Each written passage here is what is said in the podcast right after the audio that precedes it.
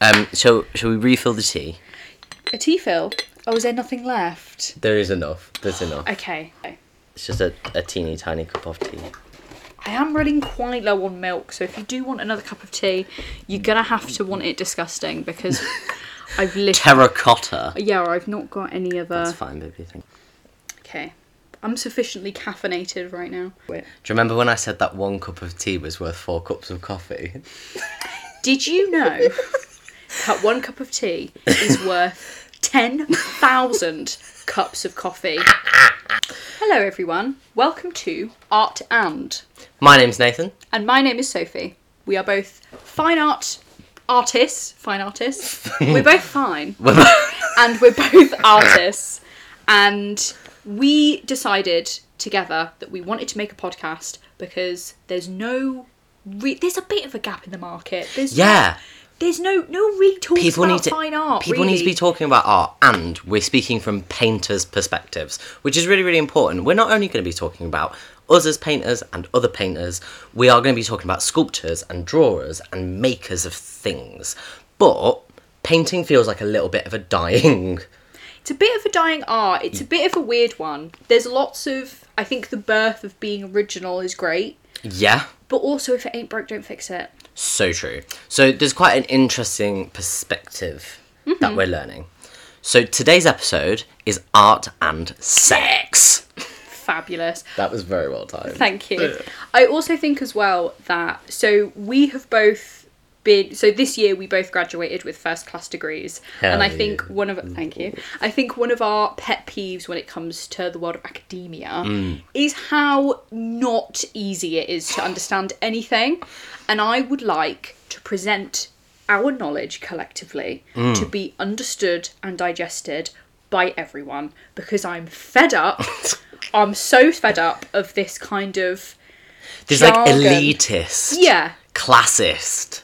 And just to kind of it doesn't make you spe- if I go, "Oh my god, I can't understand this. You must be so well versed in your education." I go, I switch off. I Oh, don't God, care yeah. anymore. And I think as well, the main reason this podcast can be so beneficial both ways is because it's encouraged me to do more research. I am a figurative oil painter. I've been painting for about a decade, but I've been painting like as an actual painter for maybe about five or six years. To be fair, like on that principle, we've both been painting since we came out of the womb. Yeah. Doesn't mean it was any good though. Yeah, I've been speaking for well, God, almost all my life.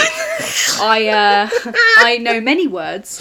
Um, so I've been fairly serious about art and painting for yeah, just a while. Yes, I'm a figurative oil painter, and I quite like making works that can be seen and absorbed and understood by as many people as possible, as hmm. wide of an audience as possible. You're very like human experience driven. yeah, I want to make sure that my experiences I know aren't just intrinsic to me, hmm. but because I felt them, I know them and understand them, I then want to depict them for other hmm. people to then And visually, the way in which you depict your work really allows for an interesting interaction from the way your audience absorbs it. So, how do, how do you figuratively paint? there's like a little bit of inspiration of hieroglyph. It's just this really theatrical and really expressive. And, Very, very symbolic. Yes. Like your work has so much symbolism in it. and I think having that visual communication so uh, kind of comes so easily and recognizable. Obviously, I know hieroglyphics are really fucking complicated, and we don't really know what they mean today. We don't anyway. but the Egyptians, all over that, they loved it. So what you're saying is, in ancient Egypt, you would be a very successful artist. She would have thrived. Yeah, I would have. now- I would have earned so much money if I was born three thousand years ago. The thing that makes me want to make Mm. is when I go to a gallery or I'll go and see a piece of art, and there's a feeling inside that I think's never going to happen again until it happens again. Oh, that feeling when you. It happened to us when we saw Alice Neel's Yeah, at the Barbican. solo exhibition at the Barbican in London in March 2023, so earlier this year. there's just a stirring feeling in me that if I see something great, I go, I I think I can change the world. Like I there's something within this where I'm so moved by it and I find it so fascinating that something completely still and in a way two dimensional hmm. can be and also can be hundreds of years old can eviscerate such a fresh, unique and prominent feeling within me. Yes. And it's- who like we have not been alive for very long in the Yeah. grand scheme of everything. Absolutely. And it's something that I know I've experienced and I know how much it's changed me. I, I mean, I remember both Sophie and I have been to Paris, but at separate times, and you went to the Musée d'Orsay. Oh, so when when she got home from her holiday, one of the first things we talked about was how you saw an original Van Gogh. Hmm. Van Gogh? Van Gogh. Yes, you saw an original Van Gogh. Yes. I saw lots of original Van Goghs. I remember us getting like very emotional in that conversation. We get very emotional, very emotional people. Yeah. And yeah, that like changed your life. Yeah, I like I I cried like a baby. I was so it. I was just so moved by it all and I think that that the power that that can have is something that is very very valuable and if we have one chance at doing that to other people, like I think the one thing we both paint, the one reason we both truly paint, is to create an emotional reaction. they do say that I've heard like word on the artist street is that to the thing of art is to evoke feelings. Yeah, like I've said since day one, I don't care actually if you love or you hate my work. I care that you feel something. If you're bored, I failed. Yeah, Just like we've feel done strongly something about wrong. it. Yeah. So in terms of the way your work looks, Yes. of course, for our visual audience, Hmm. we'll insert some shameless pluggy pictures. Oh, fabulous. However, you. for our podcast listeners, yes. what does your work look like? So I paint basically exclusively naked people. I think the reason for this maybe is because I struggle to dress myself in the morning, so obviously not going to make that permanent decision for those people, So true. those poor bastards. But also, I think having when I'm painting a lot about vulnerability and emotions and experiences, I think just stripping a person down to quite literally their bare form just helps articulate that message a little bit better, I think. And that's also really interesting because we are going to be talking about art and sex Hmm. in this episode. And sex is going to come up very, very soon. Um, and it's quite interesting that that is your approach to nudity and naked people. Yes, because with the nude versus the naked, I have never once thought to paint anything towards my viewpoint or experience of sex, Yes. despite painting naked And- people all the time. your naked people. Soph's really, really inspired by the expressionists as a collective, and particularly German expressionism. Yes. And I feel like what you adopt from that is some beautiful, exaggerated proportions. Yes, yeah.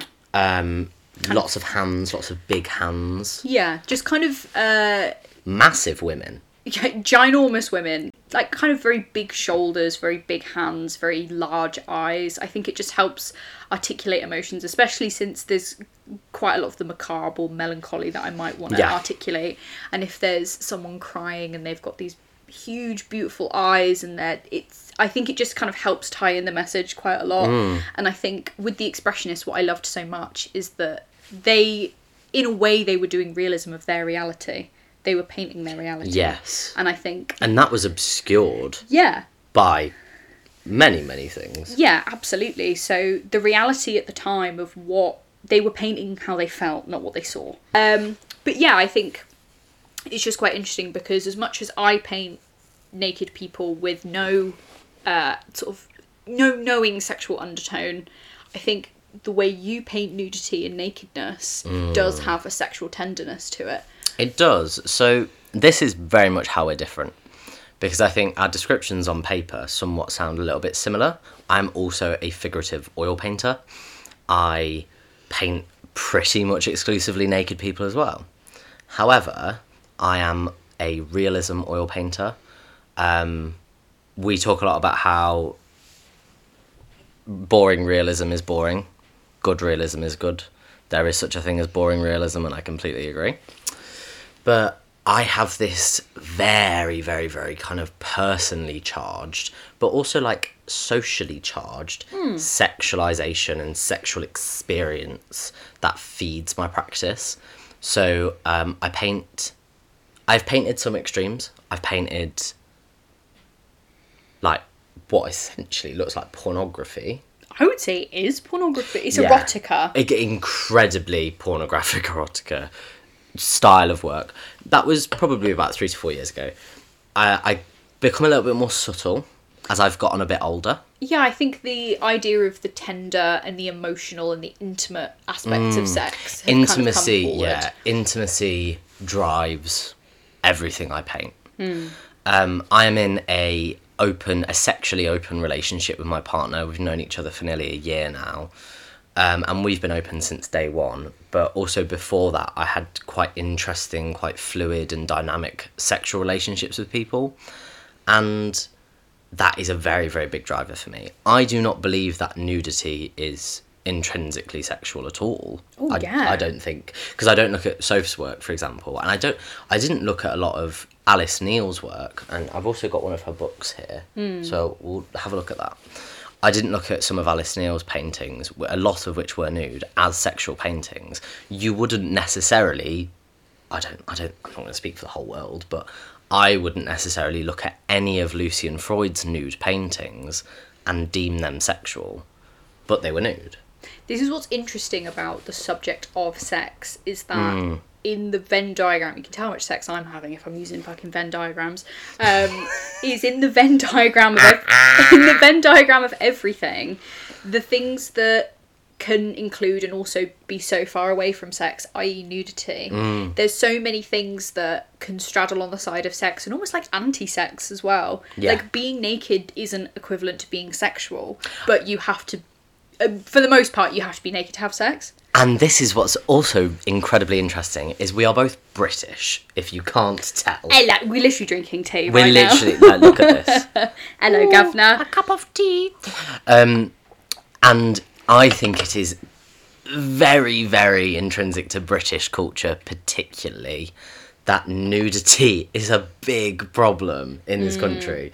We don't know how to act. Our sexual education is awful. I feel like we just come out of the womb embarrassed. I feel like we do. British culture is very. we literally come out like this. We're like, "Ooh, You just have to apologise for being. Oh, sorry. Oh, oh, good oh, heavens. Oh, sorry. It's Sorry. just- No, you go. No, you. Pardon me. Like it's just all so apologetic, and I think Hmm. that adds into this idea of shame and adds into this idea of being sexually not very confident.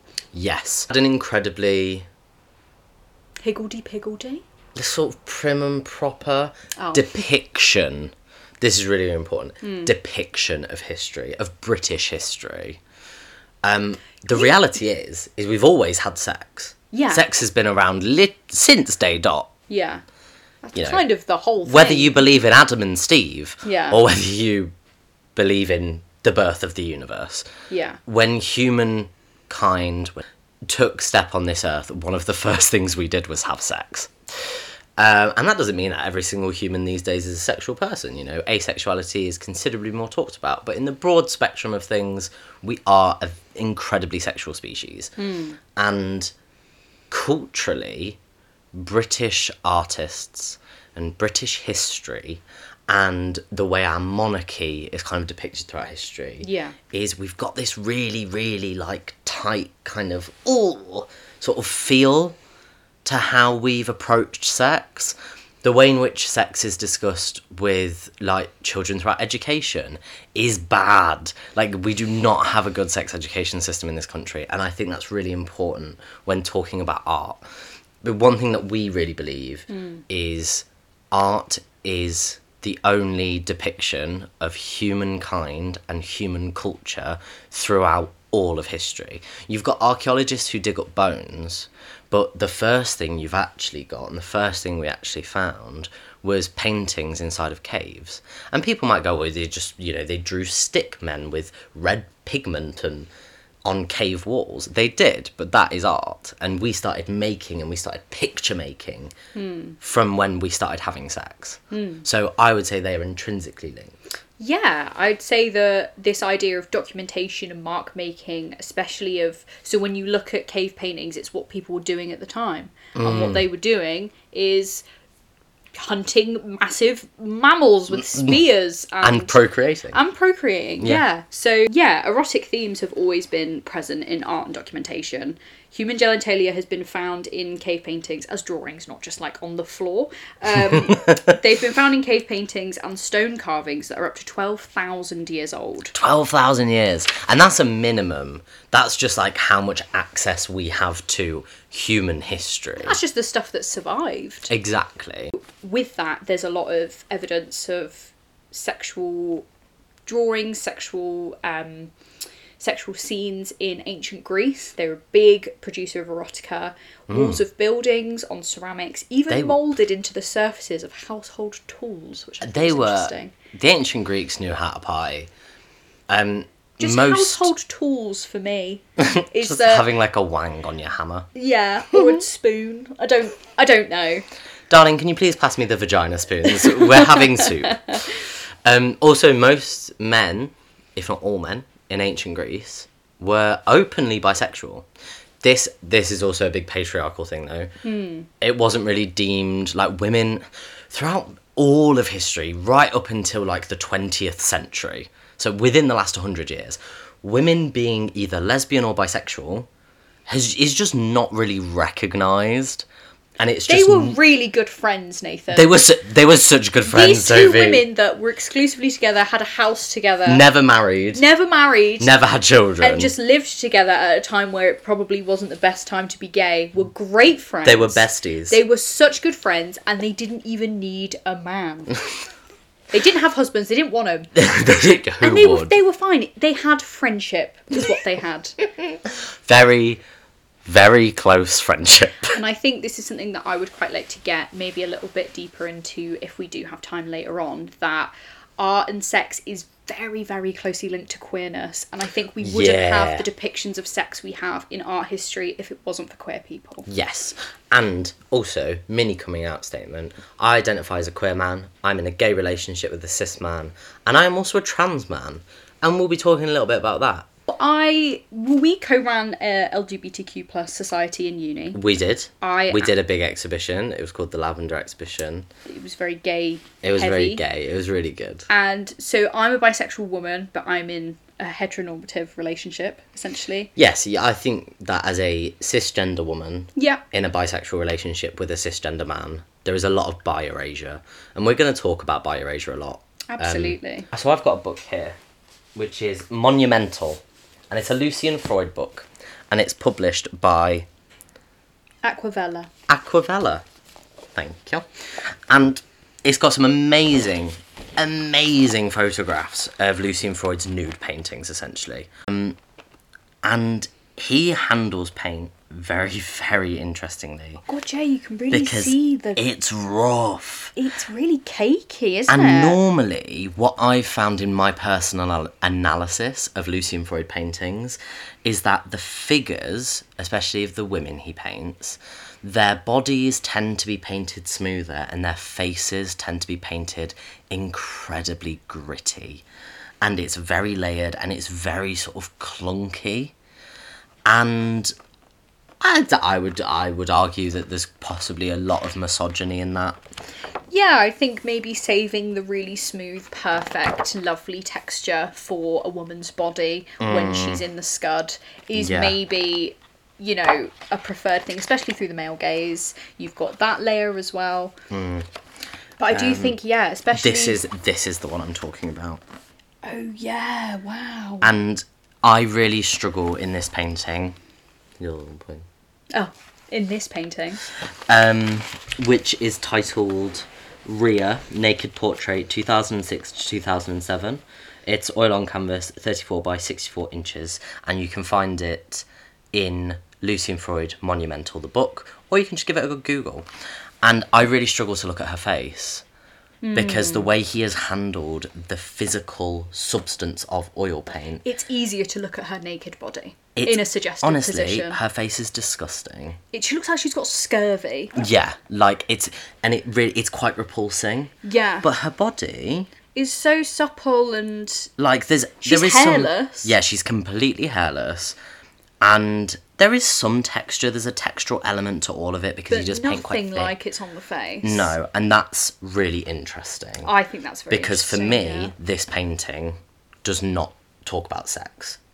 no. This painting talks about the male gaze, misogyny, and objectification, and that's how I absorb his paintings. this is what's interesting is going back to when I was at the Musée d'Orsay, I saw so many oil nudes of women that whether they knew or not were being viewed through a sexual lens to be put on display.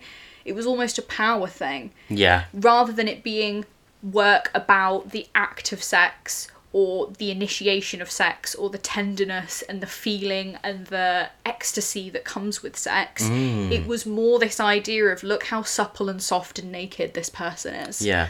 And they and that was kind of what spoke first. And what's what's also interesting is because Soph and I have very different experiences as sexual beings mm. in our relationships. So if you're Yeah. in a completely sexually and emotionally monogamous relationship with your partner, yes, yeah. I am in a emotionally monogamous but sexually very very open relationship with my partner. Mm-hmm. And I think that potentially feeds into my experiences as a sexual being. And I wondered if you felt that your experiences as a woman hmm. And how this kind of painting Yeah. and this exposure like we've got a close up of this and it's It's gross. it's horrible She look looks at. like a pile of cornflakes. it's really, and I know what you mean. I It's so- don't, I don't want to look at her face. I don't want to so I'd rather look at like because there is don't get me wrong there is texture in her body But this, I, I don't understand how he's got to that point because it's so No. much easier to look at her pubis and look at her breasts and look yeah at her like soft to like look thighs at her her thighs yeah. Like it's it's it, this is a challenge. Hmm. um so yeah i wondered if you felt or feel like your experiences as a woman being exposed to work like this like going through the musée d'orsay and knowing that the paintings of women tend to be incredibly performative. Yeah, it was an interesting experience because I so I went with my friend and we were both women, like mm. young women, mm. going into this museum and just looking at these hairless, supple, almost like teenage looking sort bodies. of very angelic very very softly painted almost like prepubescent essentially. because like the majority of these what were or are still renaissance works yeah, like Renaissancey era. Yeah. And there was they all had basically invisible nipples, like you couldn't see any there was nothing about them that felt real. like three dimensional. And it just was it what I find very interesting is that we talk a lot about sort of standards and sexualization sexualization of social media and influencers and you know clothing getting a bit more skimpy and things like that but mm. actually looking around the status quo was very much the same of all these women that were white angelic prepubescent nippleless beings Mm. hairless beings that had no had their skin had no imperfections they were so soft Mm. So and- you've got like that depiction of women that you're absorbing as a woman. Yeah. And th- they are also the paintings that do take up a lot of space in permanent collections. they were some of them were huge Yeah. there was like a physical woman like every gallery you walk into that isn't a rolling exhibition contemporary art gallery, places like the Tate, large um, they have very very big permanent collections Mm. and a lot of the paintings in a lot of permanent collections unless they're landscape paintings Mm. tend to be these very renaissance-esque paintings of women yes um, so you've got that extreme Mm. but you've also got the extreme of lucian freud for example yeah who objectively has painted a lot of women very nude in some very not great ways. Yeah, I think what's interesting about the sexual lens is that it kind of doesn't matter whether both people are in on it. If one person wants to view the other one sexually, that's kind of endgame. So with the paintings I saw in the Musée d'Orsay, the painter wanted to look at the woman in a sexual way, mm. so it had a sexual undertone. Yeah. And I think that with some of Freud's paintings, there's that element of nudity that's kind of got shock value because the exposure of there's one thing sort of painting a pubis or like the side of a breast but to paint like open genitalia like what's inside your body and it being so graphic and so realism based especially going back to what you were saying about oil paint about the textures that are used within that. Yeah. if you're painting genitalia and you've got you're laying it on really thick whatever it feels very graphic and, And it using- feels very sexual. What I gain from looking at Lucian Freud's style of painting is it looks like he uses lumps of old paint with lumps of new paint. Hmm. And he just goes over and over and over and just creates these and don't get me wrong fantastic painter. Hmm. Doesn't make him a fantastic person. No very So- few of them are let's talk about somebody we think is a fantastic painter who's that um alice neel Alice Neel. Sorry, And you were looking at me here. expecting me to be like really telepathic with you, and I was just like, no, idea. No, honestly, this is what was really good about Alice Neel is that when we went to go see her exhibition at the Barbican, there was elements of sexuality that were really, really, really prevalent. There was elements of like transgender people, Hmm. sex workers, cross dressers. And Alice Neel was a painter throughout essentially the whole of the 20th century. Yeah. So the 1900s. all of her life she was depicting people and she was she was very much sort of like by the people for the people Oh, 100%. She was, she described herself as a humanist. which i think is really Um, lovely She loved people. yeah It's actually, it's this painting, um, and it's called uh, Nazis Murder Jews. And we saw this painting for exactly what it is in the Barbican. And this was not one of her more nude and sexual and, oh, frivolous paintings. It is incredibly political. it was sort of slapped in the middle of stuff she did in her early life and then when she was because she was a humanist she was very very accepting and she had a mm. really diverse set of people that she knew and the fact that that was painted in 1936 so 3 years before World War 2 Yeah. is very very moving incredibly. It was quite scary, quite scary to, to look at. Hmm. And I think that really enthusiastic political nature to her paintings was taken into her figurative portraiture. So she didn't always exclusively paint nude people. She painted a lot of portraits with clothed people. She painted children. She painted young and old people. yeah Um, she painted a lot of people from minority groups. So she painted black people, she painted brown people, she painted queer people, she painted transgender people. There's one painting that comes to mind of hers, and it was towards the end of the exhibition at the Barbican. It might be in and here, it's uh, it's someone kneeling down, and they have uh, their clitoris pierced, Oh yeah, and they're wearing kind of crotchless underwear, and you can kind of see it dangling down, and they're wearing kind of a bit of a um, kind of like showgirl costume wear yeah. She's um, and it, it just exuded so much confidence and sexuality and she was like in her si- like 60s 70s when Yeah. she painted that Yeah. and it was just so interesting how someone who i don't think alice neel was particularly sexual in and of herself but it didn't stop her from experiencing it. They weren't all arguably great paintings, but they, when curated and exhibited together, they really like said and felt everything they needed to say and feel. yeah Now, with Alice Neel, I would not argue that every single one of Alice Neel's individual paintings, because who would for an artist, um, felt like incredible. yeah they're not all winners And they're not all proportionally great. They're not all. They don't all have the same energy to them, but the way in which they were curated in the Barbican, hands down, that exhibition changed my life. Yeah yeah yeah. Because there was something about walking through that space and it was essentially multiple rooms. If you've never been into the barbican building really really recommend it. Absolutely stunning. They always have beautiful exhibitions on there. Um, you essentially walked around a, a square space with multiple rooms and sort of segments, and you were walking through this woman's whole life hmm. from when she painted from birth till death. And one of her last paintings, which was from 1980, so it's hmm. not the very last, but one of her much, much later paintings, is a self portrait of her nude. Hmm. And it took her five years Yeah, it took a lot of attempts. to paint this painting. And it's not sexual. And I don't know if it feels not sexual because she's an old lady.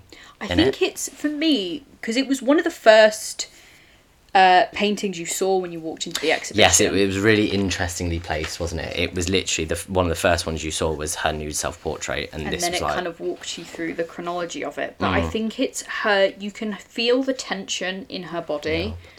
Uh, you can feel the tension that she's so uncomfortable with being viewed in that way Mm. as a naked old lady. She said in a videoed interview which played on a loop in the exhibition that she's so glad she did it, but she she never was ready to do it before and she'd never do it again. Yeah.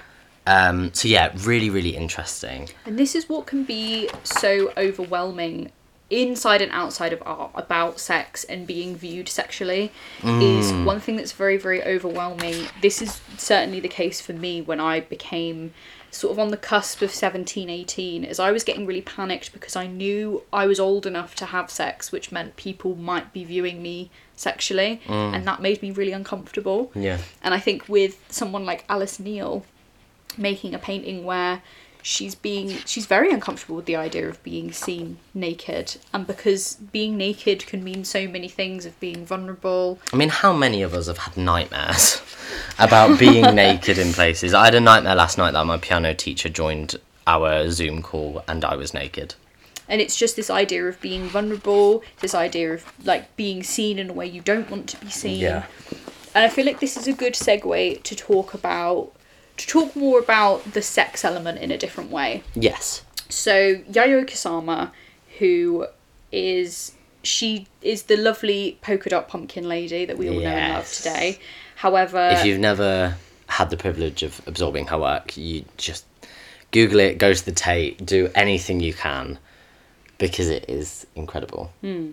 so Yayoi Kusama, very troubled start to life, and she's one of those artists that had a there was a series of events that led to her having the life she has now, Yeah. her living the way she lives now, and essentially she had quite a troubled childhood and a very interesting exposure to sex at a very young age, as her father was having an affair and her mother used to make her go and spy on her father as he was Yeah. being unfaithful to report back to her mother about the shenanigans he was getting into. Hmm.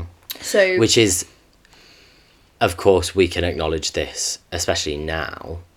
That is an incredibly over sexualized childhood and a very, very like worrying kind of exposure to a parent in a sexual manner. Yeah, there were so many things that were way beyond her maturity level. I think she was hmm. literally like six or seven. So it was something that she saw and absorbed and then had to respond to. And the way she responded was being so fearful of sex, so fearful mm-hmm. of phallic shapes because it was such a it was such a stark and brash exposure hmm. to what sex was. And even though Kusama doesn't make work about sex and she doesn't make work that's sexual, her the work she makes now was influenced by her exposure to sex. and arguably what one might describe from a outside perspective is elements of trauma inform our practices and that's not necessarily the same for every single artist but i can speak from that experience even as somebody who paints very beautiful very you know emotionally vulnerably charged pretty paintings. Hmm. My you know my trauma definitely informs that. So i can imagine for somebody like yo-yo Kusama that kind of trauma that's instilled in an overly sexualized childhood has a huge impact in, in what she makes and how she makes it now. Yeah, and I think her work being born out of sex but not being sexual is an interesting element to the hmm. episode. There's a piece of work that I researched um, that's called Accumulation Number One, and it was done in 1962. and it is an it's an armchair. There's quite a few different sculptures, but one of them was the armchair, and it's covered in hand sewn and painted phalluses. So you've got, I think one was a like, like a rowboat, and there was another. I think there was another chair maybe, and there's hundreds of these cloth penises Right. that are all over this armchair. Really interesting material choice as well. Flaccid. Because you could you can sew into cardboard. Hmm. But choosing something that is flaccid and soft and malleable like cloth. and also functional as an armchair technically. Yeah. If you were to obviously probably don't do that, get you in a bit of trouble. But yeah, if you um, go, if you go and see her work, don't go to a gallery and just sit on the artworks. But um, it was this. So Kusama sought comfort in the repetition of things, which is what you see later on Mm-hmm. with her polka dots. And, yeah, and the infinity rooms, things like that. And I think there was this oversaturation of penises to kind of take the power away from them. There was so I got this article from Creative Boom, and Midori Yoshimoto said that she castrates the power associated with phall- phalli, turning them into benign elements that decorate women's domestic space. So this idea that it just takes all of the because when you see like a naked penis for the first time or a naked person for the first time, it's a bit jarring. Oh, incredibly. If someone just like flashes you, it's frightening. It's scary. Well, and you know, like the law has changed, so Mm. flashing somebody, which is of course always without consent, is sexual assault. So very, very interesting to essentially be flashing your audience, but removing all of the power. You're flashing them hundreds and hundreds of times to the point where what you're seeing becomes so unsurprising. which feels like a metaphor for the incredibly patriarchal society we still live in. Hmm. We're kind of overly exposed to men, male penises. And I think as well this idea of them being flaccid where an erect penis has the power to penetrate, has the hmm. power. It has Just power. has power. Yeah. Has power, and that's the problem. And I think having this flaccid material, flaccid penises, Mm. having it in a domestic object, which makes it boring. Yeah, so It's- boring. It just makes it less visually shocking. But that kind of reminds me of what we were saying about the ancient Greeks. How Yes. they had genitalia and sexual positions and sexual depictions, or nude depictions, Hmm. on household items. And that is essentially what Kusama has done. But it seems and feels to be born out of a different narrative. Absolutely. And that's really, really interesting because if you do have a look at some of um, ancient Greek uh, household items, cutlery, for example, that is uh, either carved into, engraved, or sculpted on um, with these kind of sexual or nude images, it feels born out of pleasure. They feel sort Yeah. of born out of like, yeah, this is what we do. We're sexual people, and it was very, very normal. Whereas you look at Kusama's work, and there it isn't born out of that at all. it's different sides of the same coin, isn't it? the sex, Mm, yeah. the sex coin we all have. Um, we all have a sex coin. we all have the sex coin And that we, we- spend when we lose our virginity. That's what's, and then the stalk When comes you- down. when you give yourself away. So Um, with the yeah, so with the ancient Greek things, it was very very normal and it was very comfortable, and there was a lot of religious elements Mm. And- as well, which kind of added to that comfort. you don't feel a sense of comfort from knowing Kusama's story. You Yeah. might find a sense of comfort in her work because she does. Yes, absolutely. Um, she uses. It's almost like exposure therapy. Mm. And that kind of sense of comfort can come from how normal something looks when you look at it a hundred times, especially in one room. Absolutely. Um, like if you were to see one wall in one house with polka dot wallpaper, you'd probably be like, that stands out and that's a bit weird. No offense if you're a polka dot wallpaper person. However, if you walk into a house that every single wall exclusively has wallpapered polka dots on it, yeah. you would be like, oh, this becomes normal. You're not going to remember one dot. No.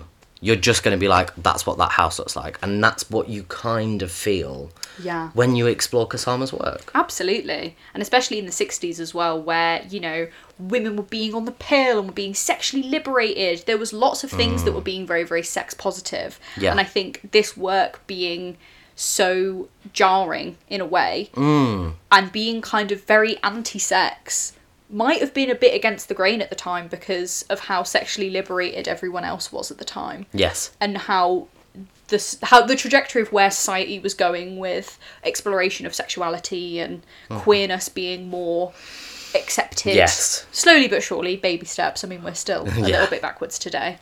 But Yeah, a little bit. a little bit. Um. So yeah, she's oh, fantastic artist to look at, and of course, from our perspective, as painters, we engage with her installation, her sculptural work, her hand handcrafted is how her work feels. Um, in a very in a very interesting way. I also don't feel like her work would connect if Yeah. it was on a two dimensional canvas. You know, so some really interesting things to think about. Yeah, definitely. And I think this brings us on to the next artist I was looking to speak about. So with I was thinking about Keith Haring, Keith Haring's work and he really hit the nail on the head because I was thinking a lot about the graphic symbols he uses. Mm. And you've got so there was the very famous crack is wack billboard that Yes. he made and there was also a lot of stuff in the peak of the AIDS epidemic Yeah. of practicing safe sex. Mm-hmm. And you've got two erect guys, mm-hmm. supposedly, obviously raceless, genderless, mm-hmm. and arguably sexless. You've got two figures with like, erect penises. wanking each other off, yeah. and there's no. There's no sex in that. There's no sexualness towards that. Yeah. You've got there's a I saw a lithograph actually, and it's of a giant condom with a face. Um, oh, it's a giant knob with a face that's holding a condom, and it says safe sex, like practice safe sex. Right. Okay. And it's this light. It, there's almost like a light-hearted element, but what I was thinking about when I was doing research about this yesterday was this sexless element of his graphic kind of pornographic lithographs mm-hmm. that's a bit of a mouthful well Well, well wow. i think that was potentially deliberate mm-hmm. because of how serious he wanted to be about safe sex and about queerness and about aids of taking this the fun part of sex out of it Yeah. and being serious Yeah. Because it was it wasn't sexual but it was very involved with sex Yes, and this is re- this also strangely, but I think it's relevant. Reminds me of Francis Bacon because absolutely Bacon and Haring made work pretty much at the same time. Hmm. God that's weird with the timeline isn't it It is, and so did Alice Neel, Keith Haring, Francis Bacon, Lucian Freud. at some point we're all painting at the same time. We're all painting at the same time, which is really cool. Hmm. Now, no shade on Francis Bacon himself. yeah fantastic artist, horrible paintings, but I'm going to elaborate on why I've decided to use that word. yeah I remember being exposed to Bacon's practice and his paintings when I was about 15 or 16, and I really, really struggled to look at it because a lot of Bacon's work is charged by violence and trauma. you can like feel a bit gross looking at them Yeah. I I can't absorb lots of his work at once. I Yeah. can like sense, I can like feel his shame Yes. about being a And suspected queer person. I don't think Keith Haring had that kind of shame. It wasn't Not about having shame. But they both handled sex in what they made, in how they worked, but it translated differently. Absolutely. So you got these kind of um, iconographic, um, sort of thick, bold line pieces that were educational and funny, but also like incredibly important during the uh, AIDS epidemic from Keith Haring. But you were also getting these shame-filled, very kind of emotively painted, quite difficult to absorb pieces from Francis Bacon, both stemming from the experiences and ultimately the oppression of queer people. Absolutely, because I think with Haring's work of going back to those two um, those two figures Hmm. masturbating one another, it was explicit, but it wasn't sexual. Yes. And I think with Francis Bacon's work, it was very sexually charged, but there's not really any It's genitalia not, present. It's not overly explicit. No, It's it just, just- feels gross. Yes, yeah, it really, really does, and that's why he was such a fantastic artist. And I feel because like- that's he made us feel, and that's what we were talking about at the start of the episode. Yeah. There is no such thing, in our opinion, Hmm. as really good or really bad art.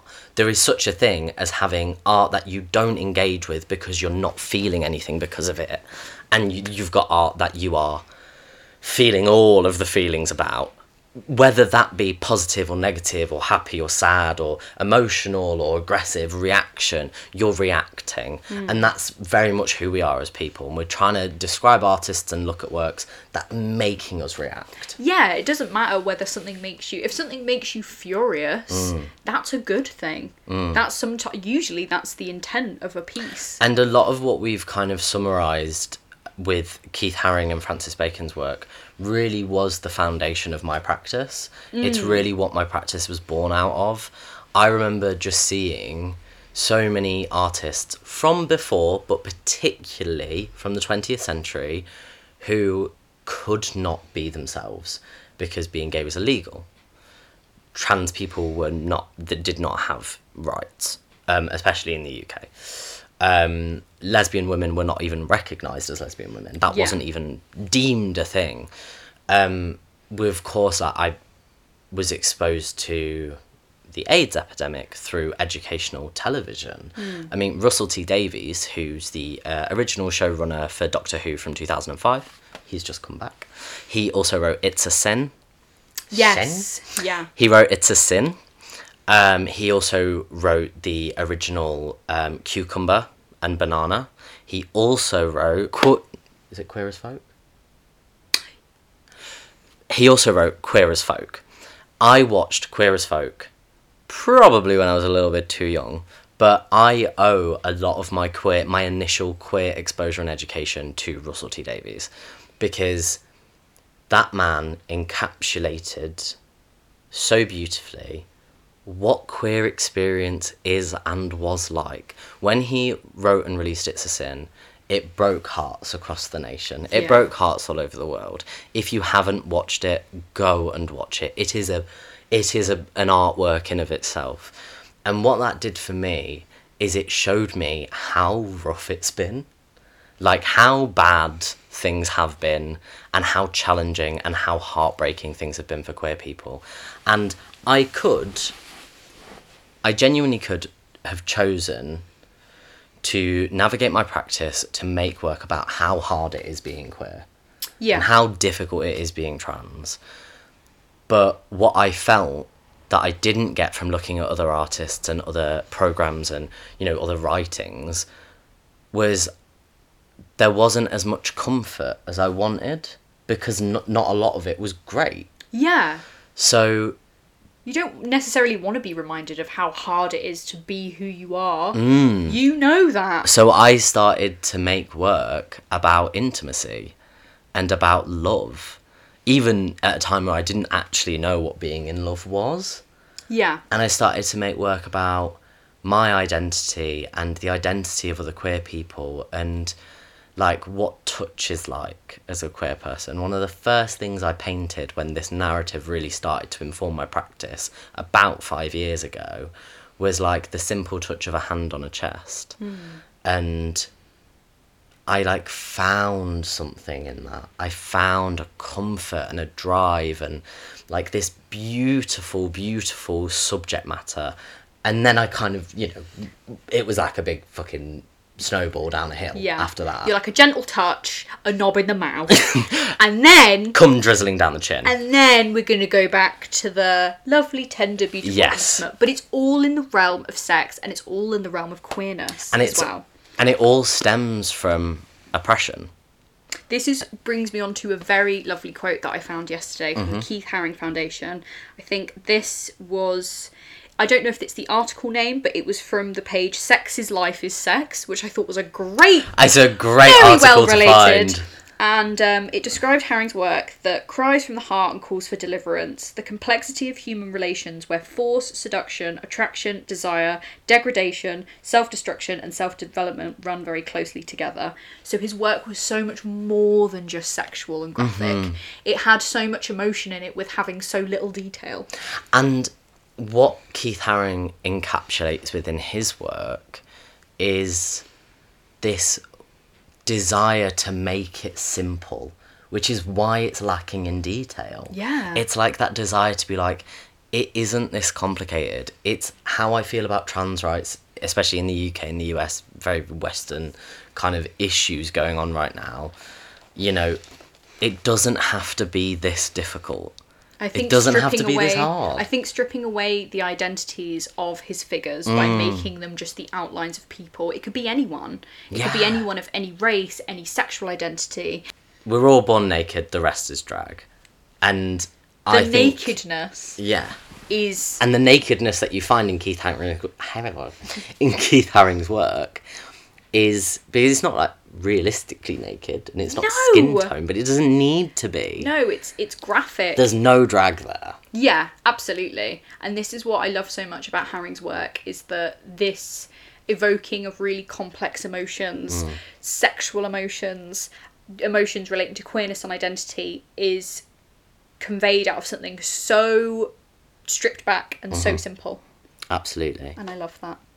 So We've gone to the 60s. We went to ancient Greece yeah, and Keith Haring, Alice Neel we kind talked of a lot about 1980s. yeah, we talked a lot about the 20th century. So I want to maybe go in the middle of that. I want to go to the 1940s. Stunning. And I would like to talk about one of my all time favourite painters, the father of Surrealist, René Magritte. So, as a. Or Mogritte, if you picture him as a cat. Perfect. We've got all audiences covered. So René Magritte had, similar to Kusama, had a very, very, very tragic life. Yeah. Had a very rough start to life, and essentially, he watched, he witnessed his mother being fished out of a river after she drowned herself when he was fourteen. So he his mother killed herself and then he saw the aftermath of that. And when mm-hmm. he saw her being fished out of the water, her nightgown was tangled around her face mm-hmm. and her bare body, dead, was mm-hmm. left exposed. And as a 14 year old boy coming into the world and seeing that, That is very informative, to say the least. absolutely, you're being slapped in the face with the exposure of anything and everything. Mm. So he would, uh, discretion is advised, essentially. Uh huh. So this painting that he made, pictured above, is called The mm. Rape. And it's a painting of a woman's face, portrait of a woman's face, and it replaces her facial features with sexual organs. So instead of the eyes, there are breasts. Mm-hmm. Instead of the nose, it's a navel, and instead of the mouth, it's pubis mm-hmm. slash vagina. So it was a response to his mother's suicide because that's what he saw. Mm-hmm. But also, part of the reason I find it really interesting is because the undertone is how the man views woman. Yes. You're looking at a woman's face, but you're not seeing her face. You're seeing her naked body. Yeah, you're not seeing her. You're seeing an exposure of genitalia. You're seeing an exposure of very private and sacred Yeah. parts that you want to be that are naked and like the hair is meant to be is quite messy in an odd shape it represents pubic hair some people say um so this was something that was a very very striking painting when you look at it because at first glance it looks like a kind of run of the mill portrait then you look into it and actually the gaze that uh, like breasts as eyes and it it represents a face it's mm. it's so easy to stare at and look into mm. and then some people argue as well because the hair represents pubic hair and the neck's quite long and curved and the shape of the head it's this idea of the um, sort of the head and shoulders penetrating as well. There's mm-hmm. another element of that with the title as well, with the mm-hmm. rape. Mm-hmm. It's almost like it's assaulting your Yeah. vision. It's assaulting the painting. Mm. There's a lot of it's there's a lot of aggression and it's it's quite an ugly painting, but mm-hmm. it's something that you can look at for a long time. Yeah. And I think with a lot of Magritte's work and a lot of surrealist work, there's a lot of this it's kind of painted in almost kind of no man's land. It's mm-hmm. very in between worlds, this sort of dreamlike state where the background might be. It's quite hard to gauge where it is. Mm-hmm. And it was something that when I was doing research about art and sex, and you know, we could talk about Andy Warhol's piss paintings and cum paintings and things Which like that. Which I'm sure we will one day. Um, but the things that I was looking at when it came to the idea of sex and art is that I thought that was a really interesting painting to talk about because of the title.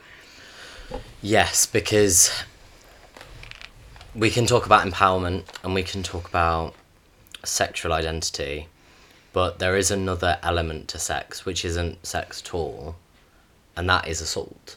Absolutely. And I imagine for him, in his trauma, as we sort of said earlier about you know Yo-Yo Kusama, your trauma informing your art practice, Hmm. that exposure could have felt like a rape for him. Abs- eh, And absolutely. That's, and that's where this piece was born out of. Yeah, and I think when you're thinking about sex and when you're talking about sex, there's this idea of it being there's lots of different ways that you can there's lots of different like names that sex falls under. There's like mm. making love and there's fucking. And Yeah. like the difference in that language and how charged it is and what that represents. Mm-hmm. You know, with an artist like Tracey Emin where she makes work about I this was the first time I've made love in six years and it's beautiful and tender and then she goes, I was fucked and I was left. Mm. It really changes the perspective on sexuality Yeah. and the the sexualness of it all. Which I also think for us as artists, we take a lot from this mm. because it's a big part of the reason I do paint things so beautiful that depict very, very beautiful images. And I also think it's why you, Sophie, d- paint things that are nude without being sexual. Absolutely. I think this idea of this vulnerable form, mm. I want a vulnerable form to be vulnerable without this idea of like when they're going to have sex. Yeah. I think that sex is important, and some people think sex is everything. But like we were saying about how we're very, very different painters, like we've got very different outlooks to sex. Like I've been there when it's happened, Yeah. but like it's not something that I necessarily wear as part of my identity, Mm. and it's not necessarily something that I particularly, if at all, like mention or talk about in my art. Because I just, for Yeah. me, I don't think it's necessary. I think that maybe I've got sub- a subconscious idea that as a woman, I'm a bit worried that that's going to be an undertone anyway, so I don't want to give any more attention and time to it. Mm-hmm. Yeah, And and, I I, think- think, that's definitely that's definitely a very big topic that will probably go into a lot more detail in our identity episode. Absolutely. So absolutely come back for that one. Hmm. Closing statements. This is our first time doing this ever. yes. This is our first podcast. This is our first video recording. This will be our first YouTube video. Apart from maybe the ones that we made as children. Yeah. what is up, you guys? Welcome back to my channel. Yeah, we don't want it to be that. But we hope that you have found this informative. We hope that what we've talked about gives you a really good understanding about who we are and how we work and the things that we just enjoy. So we'll be releasing our episodes on mostly a weekly basis. Yes. Um, I am going to put above or below what our Instagram, our TikTok, our YouTube, um, and our podcast link is for like Apple Music and Spotify. Yep, For our podcast listeners, thank you so much for taking the time to listen to us. yeah, this has been. Uh, this is as a first experience. I was a bit worried because with something like a podcast, you always want to make sure you're going to be interesting enough and fun enough. Yeah, so if we haven't been, I'm sorry. if no one has got to this point, I completely understand. That's no worries whatsoever. But this has been something that we have. This is something that I would really like to continue doing. Yes. Say that this is honestly something that I've had such a love for art for my entire life. Yes. And I feel like this being a platform for us to talk about things Mm. and for us to share our thoughts and opinions and experience. I'm so happy that we're doing this. So if you do want to support us, like our videos, follow our social media, Just tell us what you think. Tell us yes, you enjoyed it. and tell other people. Tell other people about us Hmm. and get more people listening. Thank you so much. Yeah, thank you. And we hope you have a lovely rest of your day, rest of your evening. And We'll chat to you guys next week. yeah, we'll see you guys soon. Bye. Bye.